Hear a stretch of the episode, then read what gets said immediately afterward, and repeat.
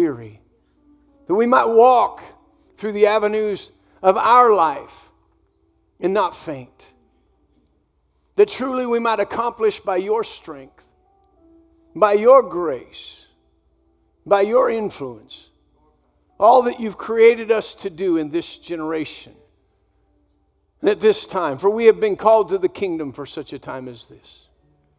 We're so grateful for your love that you have showed towards us.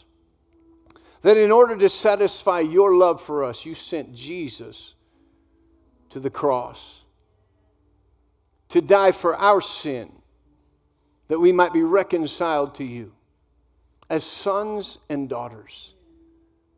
Not just as people trying to get by, but sons and daughters of yours heirs of yours and joint heirs with the Lord Jesus Christ. We ask you, Holy Spirit, to grant unto each one this morning a spirit of wisdom and revelation in the knowledge of you. The eyes of our heart would be flooded with light, that we might know what is the expectation, the hope, encouragement of the call that you have upon us today individually, us as a church in this generation and at this time, that we wouldn't lag behind, but we would begin to run the race set before us, looking unto Jesus, the author and the finisher, laying aside the weights and the sin that has so easily sidetracked us and beset us in times past, but no longer. We set them aside, focusing on you, that there might be a kick to our step in our generation, that it wouldn't go by us having not finished our race, but we would run in our generation to finish and to lay hold of the prize, of the mark of the high calling that's in Christ Jesus. So open that up to us, reveal to, that to us. Show us our great inheritance. Reveal to us the exceeding greatness of your power that you release towards us who believe. That same mighty miracle working power that raised Christ from the dead, that same authoritative power that you caused to be supreme in Him when you raised Him far above all principality, power, might, and dominion. Jesus, you are our head, we are your body. All things put under your feet. We thank you for the authority that you've given us in this day and a revelation of that. We ask you for utterance to speak as we ought to speak this morning. Give us ears to hear what the Spirit of God is saying, that truly we might be equipped to walk out your plan for us in this generation. we thank you for everything that will be accomplished in every heart and every life by your word and by your Spirit this morning. In Jesus' name, amen. Amen. amen. Good morning, church. Once again, amen. Look at somebody next to you say, life of God dwells in me, and the life of God dwells in you. Therefore, you have victory in every situation, under every circumstance, and in every place. And your victory releases a fragrance of the knowledge of God everywhere you go. Praise the Lord. You can be seated. Once again, welcome. We want to ever, welcome everyone who's joining us online. We want to welcome Meeker Campus. Thanks for uh, uh, being there. We, we count you valuable and precious, uh, what God is doing in this region, and we're glad that you are with us uh, today. Um, praise the Lord. I'm just going to jump right into Open your Bibles to Ephesians chapter 1, verse 22. Uh, oddly enough, uh, I have eight pages of notes this morning and uh, I believe it's important what we're, we're sharing. But obviously, if I have eight pages of notes, I'm going to have to, to work through these notes to get done on time today. So, Ephesians chapter 1, verse 23, we are talking about we are the body. And so, understanding the body of Christ, what the body is. So, this morning we're going to go backwards to launch us forward in the upcoming weeks uh, that we have concerning talking about the body. Ephesians chapter 1, verse 22 says this And he put all things under his feet and gave him, speaking of Jesus, to be the head over all things to the church. Somebody say, the church. The church, which is his body, the fullness of him who fills everything. God has a plan to fill all the earth with the knowledge of the glory of the Lord. And so he has his church, and he's going to fill his church with the fullness of all that he is, all that he has, so that we might go out and fill everywhere that we go with that very same understanding. The Message Bible says it like this He's in charge of it all, has the final word on everything. At the center of all this, Christ rules the church. The church, you see, is not peripheral to the world, the world is peripheral to the church. The church is Christ's body, in which he speaks and acts, by which he fills everything with his presence reading this scripture, it begins, you know, I begin to meditate on this. We're not peripheral to the world. Uh, uh, the world is peripheral to the church. And so when we look at it, we begin to realize and, and understand something uh, that we need to realize is how does the world look at the church? You know, Jesus asked this question at one point in time. He, he asked people, what are, what are men talking about? What are, what's the general public talking about? Then he came and said, what do you, uh, what do you say that I am? And we'll get into that just a little bit. But you know, the world in the day that we live in begins to think that the church is peripheral to it. They may think that the world, the, the church is weak, powerless. The church is out of touch with reality. The, the, the church is not relevant uh, uh, to what is going on today, that the church is out of date. You know, you could go on, the list goes on and on and on, right? The world views the church in a certain way. But Jesus views and sees his church much differently than the world does. Jesus sees his church infinitely valuable.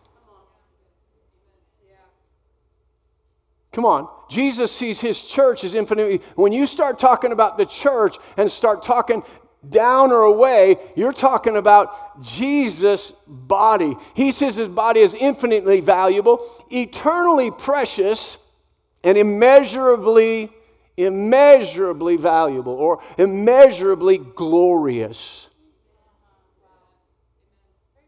Come on, Jesus is looking at the church. He says, This is valuable right? This is precious. The church is glorious.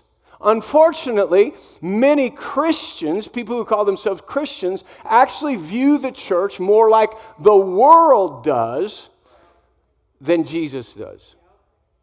Many in the world view the church more like the world than Jesus. So, really, in the next few uh, weeks, we hope to really get a better idea and begin to see the church like Jesus sees the church rather than like the world sees the church. So, what do you mean we see the church like the world sees the church? There's about 332 million people in America. About 332 million people in America. 65 to 75% of them Uh, uh, profess to be Christians, profess to be believers right? So about 200, somewhere around 225 million Americans profess to be Christians. Yet on any given Sunday, remember, 225 million profess to be Christian. Yet on any given Sunday, only about 52 million actually gather together with other believers to worship. That doesn't sound like people who see the church as infinitely valuable, immeasurably glorious, right? Eternally precious. So there's 173 million people who say that they're Christians who don't have or see it important to gather together in a depth of relationship with the church. 173 million people who say, I'm a Christian. But as we are Christians, we are called to be a part of the body of Christ. We are called to be members of the church of Jesus Christ. So if we just got to the point where we talked to these 173 million people, we would have all kinds of explanations. Some of those might be your story, uh, how you look at it, but there's all kinds of reasons maybe why people don't come. First of all, you know, people just said, you know what, when I was a, a, a, a young child, my parents took me to church, I was baptized, and so therefore I'm a Christian, but since that time have really never lived or walked in that, so they call themselves a Christian, right? But yet they don't have any engagement, any fellowship, any worship with uh, the body of Christ or with uh, a church. Others might say, you know what, uh, uh, really, my mom and dad, just like we were talking about the parenting, my mom and dad took me to church. Uh, it was their faith, it wasn't my faith. So after I, when I became a teenager, I just went my own way. I consider myself still a Christian, but uh, I've really just left the fellowship of believers. Others would say, you know, I used to be involved in church and, and go to church, but somewhere along the line I got a, a, a burned by the church in the sense that, you know, I started watching and there was sin in the church or there was scandal in the church church. Just didn't think it was uh, uh, really, you know, something that I wanted to be identified with or a part of that. Others said, you know, I, I was regularly going to church, but somehow I, I picked up an offense against people. And really, through that offense or that wound, I just decided that I wasn't uh, really going to go and be a part of a local church anymore. Others just really just drifted away. And we could go on and on about the number of the 173 million, why they don't gather together anymore. And we really can find this pretty easy, right? You almost, many people almost have a more difficult time explaining why they have to go to a football game than why they would go to church. It actually becomes pretty easy, even as a Christian, to abandon the thought of the church. Why? Well, we really live in a very individualistic society. We probably live in the most individualistic society of any generation on the face of the earth. Our nation is very individualistic, and so it really comes to be about all about us, about what we're doing uh, in those things. So, really, if we get that mindset of the church uh, that we don't want, we won't really want to have the mindset of the church that Jesus sees in the church right? So, Jesus, if we find the definition that Jesus has of his church, and we begin to see what Jesus defined it as, we define the church in the same way that Jesus did, then we really start off of a better foundation to expand off of that definition rather than the definition that the world has given to us, rather than to see the church not as important, not as valuable, not as glorious right? We have to be careful as a people to not begin to look around and become individually, become selfish, become really the consumer mentality of a church in more of what's in it for me and, and how do I feel about this and what am I going to get out of this rather than what Jesus said about it so that we can understand really the part that He has for us to play in a much bigger picture. And so, really, you know, uh, uh through the next couple of weeks, I'm going to I'm going to reach out and really uh, try to give you this thought in the next few weeks. I hope that we convey an understanding that after we talk about the body, we talk about the church, that you find that it is the greatest privilege, the greatest privilege, the greatest privilege in your life to be a part of the church of the Lord Jesus Christ that you discover a renewed passion, a renewed passion of being in the church, which is the bride of the Lord Jesus Christ. Come on, so we have to ask ourselves this question What is the church? Really, what is the church? So if we think about it, well, we think, you know, uh, is it when, you know, Three people uh, go downtown, they stop at the bus stop, and uh, while they're at the bus stop, they begin to talk about Scripture. Is that the church? Or if somebody gets, if somebody gets, you know, we, we get five people and we get in the car and we start to drive down to, uh, uh, um, you know, Denver and we, we talk about spiritual things. Is that the church? Is our small group the church? Is that really Jesus' definition of the church? If it is, if it's not the church, why is it not the church? If it is the church, why is it the church? Because we can just answer, well, sure, we think it is, or no, that's really not the church. But why do we answer that way? How did Jesus describe the church? What did Jesus say about his church? So turn over to Matthew chapter 16. Jesus himself only used the word twice in all the four gospels. So we're going to launch off of that and then we're going to build. We know that the Apostle Paul prayed for and talked about the church to many of the local churches. And so, how does Jesus describe the church? Matthew chapter 16. Most of you know this. He's, I started with this. He's asking the disciples, Who do men say that I am? And they had a number of different answers. And then he said, Who do you say that I am? And Peter piped up and he said, You are the Christ, the Son of the living God. And Jesus said, Blessed art thou, Simon Barjona, for flesh and blood has not revealed this to you, but my Father which is in heaven. He said, And I also say to you that you are Peter, and on this rock I will build my church, and the gates of hell will not prevail against it. Jesus said, I will build my church. What's he talking about? He's talking in this phrase, he's talking about every believer in every age and in every place. Every believer in every age and in every place. In other words, he's talking about a, huge, expansive, what we would call the universal church. He's saying, listen, to Peter, he's saying, listen, all of a sudden, God showed you the reality of who I am. And anyone who gets this revelation or understands the reality of who I am, that I am the Messiah, the Christ, the Son of the living God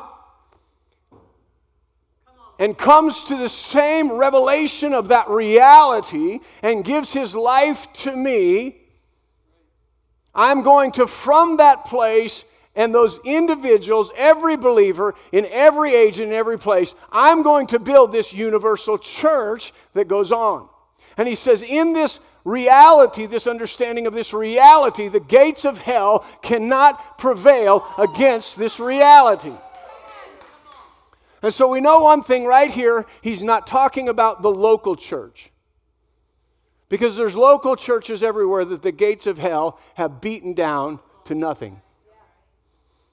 There's local churches that do not exist today because of gossip and division that the enemy has planted. So he can't be talking about that. He's talking about what, what he's doing over time. And so, really, there's something that goes on in this church that he's talking about that we can't see, only he can see. Only he knows, and only he can see. So, turn over to 2 Timothy chapter 2 and verse 14. Paul's t- talking to Timothy, a pastor here. He says, Remind them of these things, charging them before the Lord not to strive about words to no profit, to the ruin of the hearers. Be diligent to present yourself approved, a worker who does not need to be ashamed, rightly dividing the word of truth. But shun profane and idle babblings, for they will increase to more ungodliness, and their message will spread like cancer. Hymenaeus and Philetus are of this sort, who have strayed concerning the truth, saying that the resurrection is already past, and they overthrow the faith of some. Nevertheless, the solid foundation of God stands, having this seal The Lord knows those who are his.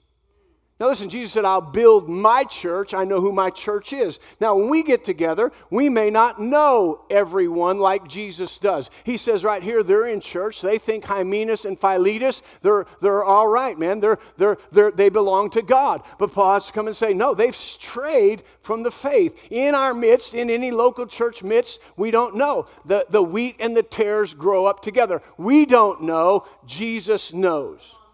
It says right there in this universal aspect of the church, He knows those who are His.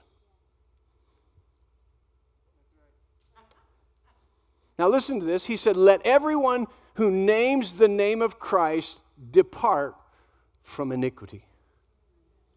Come on, we have people who are saying, I'm a part. I, I, I, I, have given my life to Jesus, but they haven't chosen to depart from iniquity. In the church universal, as we're looking at the church, he's saying, Those who believe who I am, and if they name my name, let them depart from iniquity. And I know who those are, and I know who those aren't. And when you said Jesus is mine and you haven't chosen to depart from iniquity, you haven't fooled Jesus, so don't fool yourself. Come on, he's working to do something magnificent through his church and local churches, but we have to understand the big picture. He's looking down through every person, every age, in every place, and he knows those who are his. We don't always know. He said, in every house, in every house, there are vessels of gold and there are vessels of wood and clay. There are vessels of honor and vessels of dishonor. He said, Listen now, in every house, in every local church, in every place, you're going to have a mixture of things, but I know those who are mine. And if you know, then you purify yourself from dishonorable things so that you might be ready and meet or ready for the master's use.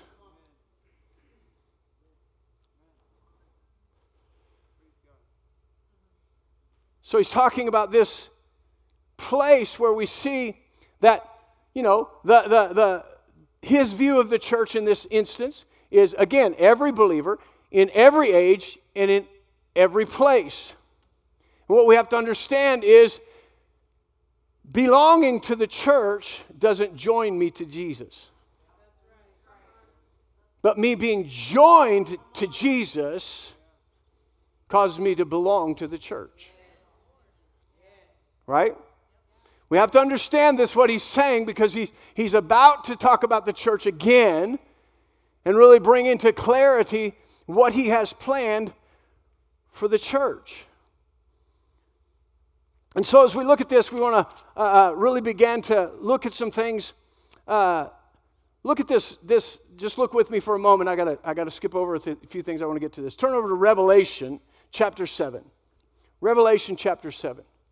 So we bring it all to this culmination. If I, uh, you know, uh, uh, cut a little corner here, we, we move to Revelation of what Jesus was saying. He's saying, listen, this is my church that I'm going to build on the reality and the understanding that I am the Christ, the Son of the living God. It's going to move through time and ages and generations and places, but there's going to be a gathering together that is going to be glorious. It's going to be uh, universal it's going to be awesome, right? And so we get to be a part of it if we hold to that place. He says, uh, verse uh, 9, he says, After these things I looked, and behold, a great multitude which no one could number, of all nations, tribes, peoples and tongues standing before the throne and before the Lamb, clothed with white robes, with palm branches in their hands, and crying out with a loud voice, saying, Salvation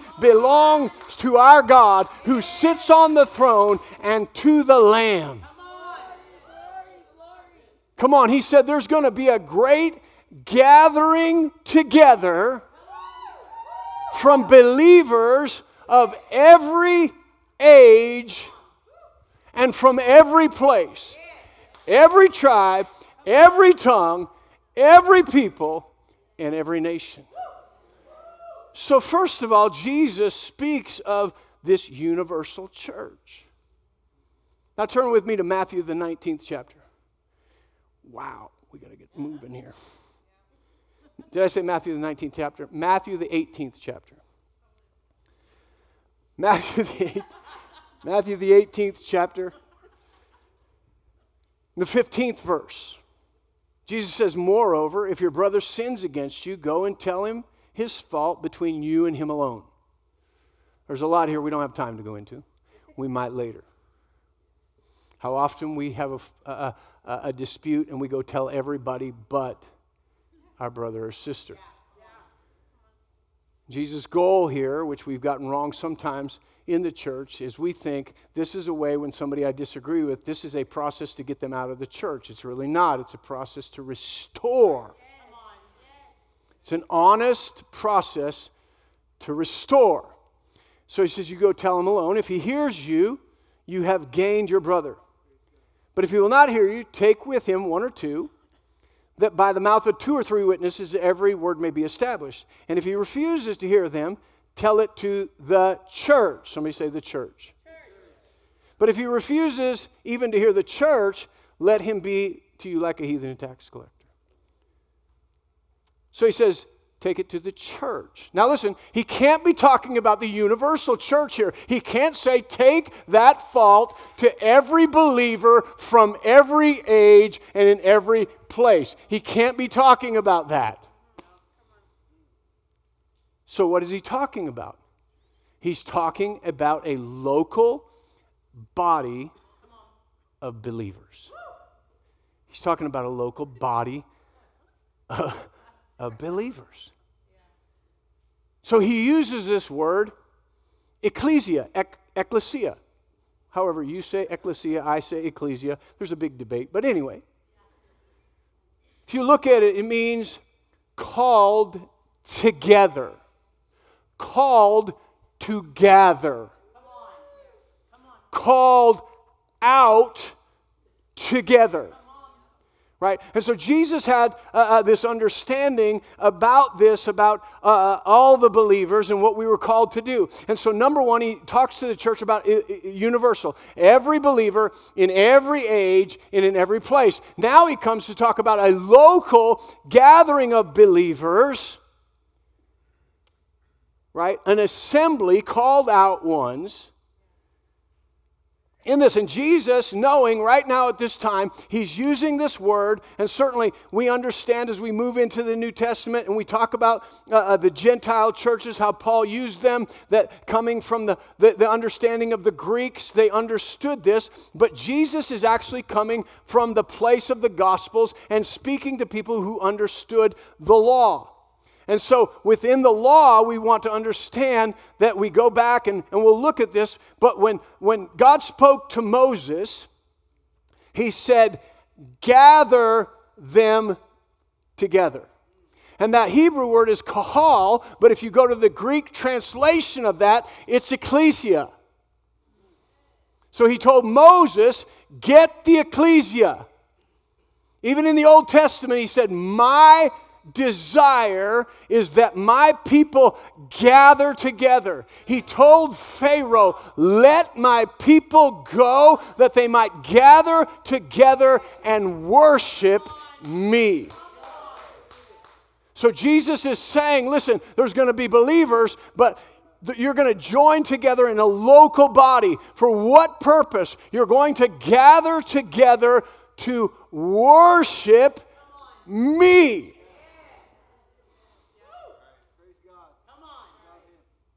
Come on, what is the church? Just a couple of people hanging out talking about the word? It's a gathering together to worship Him. Turn over to Deuteronomy chapter 4. How do we worship Him? Well, we just had praise and worship. We, we label that but there's a number of ways to worship God. We sing, we look to Him, we worship. But listen to what, what He said to Moses. He said, uh, especially concerning the day you stood before me, the Lord your God on Horeb. When the Lord said to me, gather. This is where he uses that word kahal, except, and it's translated in the Greek, uh, ecclesia. Gather the people to me, and I will let them hear my words. That they may learn to fear me all the days they live on the earth, and that they may teach their children. He said, The ecclesia is to come to worship me, to hear my word, to learn to reverence me, and how to live under the authority of my word. Not by yourself, gather together to worship me, to hear my word, to reverence God. Brother John talked about this, you know, when he was here, John Bevere. He believes in this last day revival, there's going to be a renewal of the fear of the Lord, a reverence of God. We want, a, we want a move of God. We want God to move. Yet, do we, do we respect the word when we come together as the words of men or as they are in truth the word of God? To have a move of God. He talked about a revival in Brazil, a meeting he went to, and people are talking to them, uh, each other, going and coming, going to the bathroom during worship. And God said, I'm not going to move here. And he had to spend three days talking about the fear of the Lord, not just getting up and coming and going like you were at a movie theater, but reverencing God God's speaking. The Word of God is being read. The Word of God is being preached. It's not just somebody standing up to speak. God is looking to get something into your heart that you might have authority over the day to day life, that you might know that I, if I live this, if I just obey God, I'm exercising authority over the enemy. But if you don't know what to obey, if you don't know what to say, if you were here Wednesday night, it was so impressionable to this point. Our founding fathers knew so much of the Word that when they sat together thinking about how to govern a new nation, they were just talking and the Word came out. It was in their heart. They had been in church, they had been in Bible study. And when they said, wait a minute, why are we trying to figure this all out? Does not God have it planned? They built a nation from the Word of God in their heart. They governed from a Word of God in their heart. We've lost it And he said, That's what my church is for. See, we can come and say, I want church for this and this, and we can get a consumer mentality. And there's big things we're going to talk about where, uh, you know, that come from that. But if we don't start seeing the church like Jesus does, that without the reality that he is the Christ, the Son of the living God. And if I believe that and he died for me to break the power of sin, then why would I not depart from iniquity and embrace him? And if I've done that, I become a part of this great gathering, the universal church. That one day, every one of us, tribe, tongue, people, and nation, are going to be in a great company. And right there, the Lamb is going to be in the middle of it. And we're going to be rejoicing.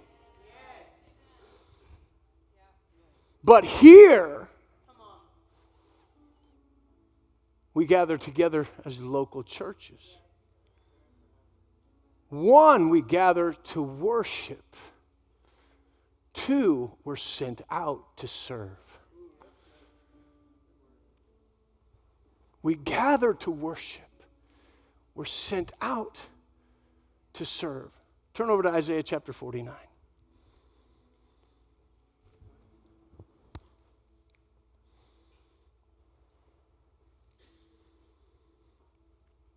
So we have the one definition from Jesus.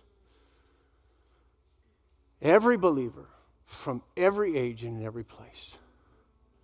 And then a gathering of people. A gathering of people to worship, to hear the word, to reverence God, and to learn how to live life under the authority of God's word. and sent out to serve. Isaiah chapter 49, the NLT says it like this He says, You will do more than restore the people of Israel to me.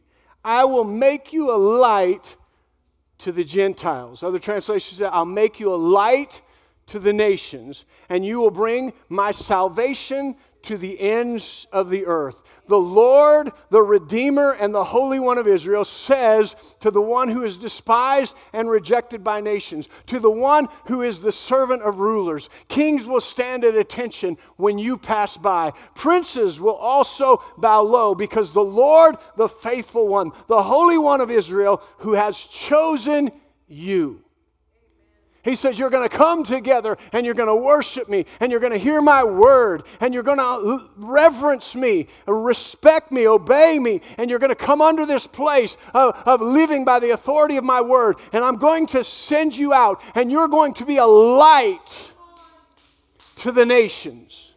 And those who have been oppressed, those who have been ruled over, are going to see God's hand is on you and that you've been chosen by God to serve Him amongst the peoples of the world.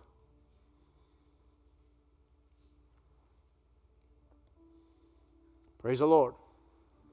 All right, I got to figure out how to wrap this up. Only have six more pages.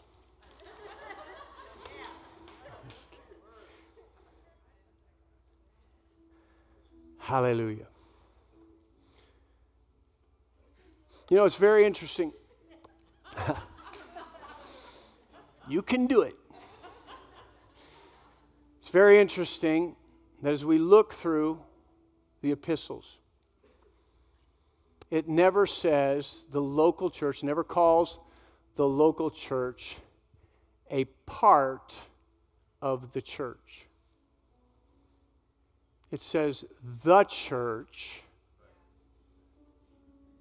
right? The church at Antioch, the church of Corinth, the church at Ephesus. So I was reading after one writer. He said, You know, when we look at the moon at night, and I was thinking about this because my, my grandson Matthew, man, I don't know what they told him, but he knows where the moon is. He's riding in the car. The moon. We're walking down the driveway one night. The moon. And it's like, it's that, that, the little small sliver of the moon. It may be a full moon. He's like, oh, the moon. But he, he'll spot the moon wherever the moon is. Like we're walking. I mean, it was the middle of the day. I took him to lunch the other day, and we're sitting eating, uh, uh you know, a burrito. He's eating a, a cheesy roll-up wrap. I don't know what that is, but it's on the kids' menu. And so he's eating that, and all of a sudden he starts looking around. I'm like, I wonder what he's thinking. He goes, the moon. and it's like the middle of the day and he sees the moon. So he says, when we see the moon, it might be in the slightest sliver, but we don't look and say, there's a part of the moon. We say, there's the moon. There's the moon. And this is what he said. This is a quote. Sorry, I don't have the name here. The part that is visible is genuine moon. And what is more, it is actually, although invisible to us, right, part of, or, or, or a vital part to the rest of the moon. Right? We only see that, but we call it the moon. And it is the moon. So, similarly, the local church congregation is genuine church become visible. It is the body of Christ and invisibly one in Him with the whole of His body. What you see is the church. New creation church, the local church body. It's visible, but it's part of a universal church that you don't see.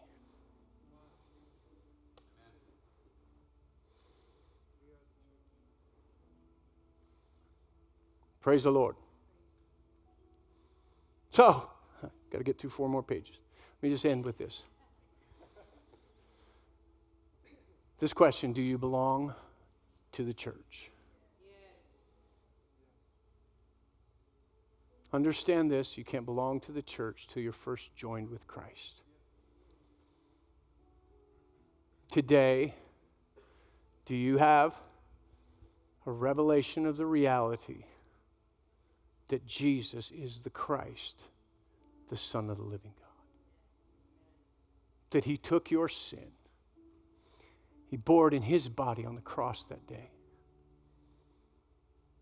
he broke the power and the slavery of that sin so you no longer have to live according to the dictates of that slave master sin. Are you a part with him of that universal church? Are you joined with that Messiah. Are you ready to say today, listen, no more, as John said that day, no more lovers, no more iniquity, no more. I'm ready for you, the Lord of all, to take me. Maybe a prodigal son, maybe one who was a skeptic, but now I believe I'm ready to be joined to you and belong to your church.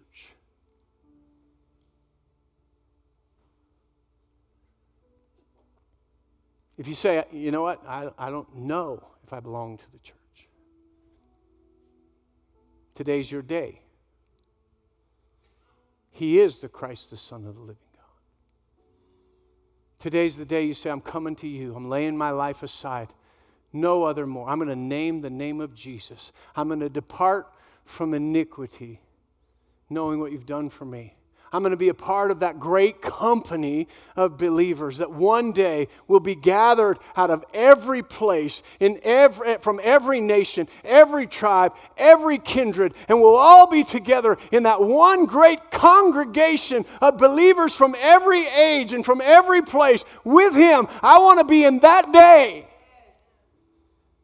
If you don't know if you are, raise your hand. I want to pray with you this morning. Anybody at all? Say, this is it. I've thought of the church like the world. I've thought it's insignificant, it's out of date, it, it, it's really not helpful. But I'm getting a view that Jesus has, that it's infinitely valuable, that it's so precious, it's so glorious, that I don't want to miss out on that great company of believers. Anybody at all? So then, to the rest of you, are you ready to be the local church? That we gather together with the importance. We're not making excuses with the 173 million who say, but they don't have any intimate personal relationship with the body, with the gathering together. They don't come together to worship, to hear His word, to, to reverence Him, to learn how to live by the authority of His word, so that they can, what, be sent out to make a difference. Because in this day, again, Jesus said, This is my church. He said, I'm going to go about building my church. And when he talked about every believer in every age and in every place, he was talking about all through time. But then he came and said, There is a church. There's local churches all over that I've ordained for places of gathering to worship so that I can send them to serve. Why don't you stand up? I hope you got something out of that today. We may pick up next week with the other four pages. Why don't you lift your hands to heaven, God? We thank you. We lift our hands to you as an act of surrender. For everyone in this room, they said they belong to your church. So, Holy Spirit, today, pray that you'd increase that revelation. Move by your Spirit with the understanding, the value, the importance, and the glory of the church.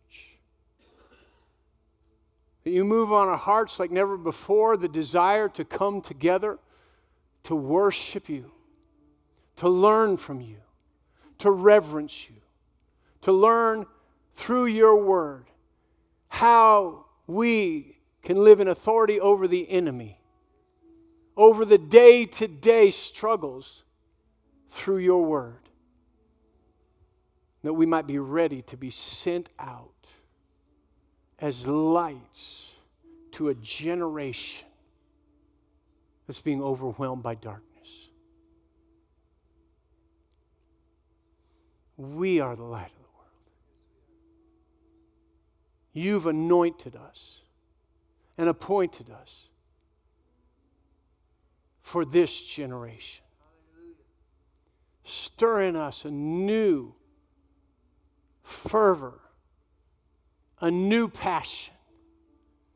God, let it be the greatest privilege of our life to know that we are part of your church. Forgive us where we've devalued. We didn't know what we were doing. Forgive us. Holy Spirit, stir in us, knowing that as we come together so that you can send us out, there are many, many out there who will come to know Jesus Christ because of our coming together to worship and our being sent out to serve. We thank you for it. In Jesus' name, amen. Amen. Why don't you say this as we go? What God did in Christ Jesus far exceeds any damage done to me by Adam's fall. You can be dismissed. Make it a great day.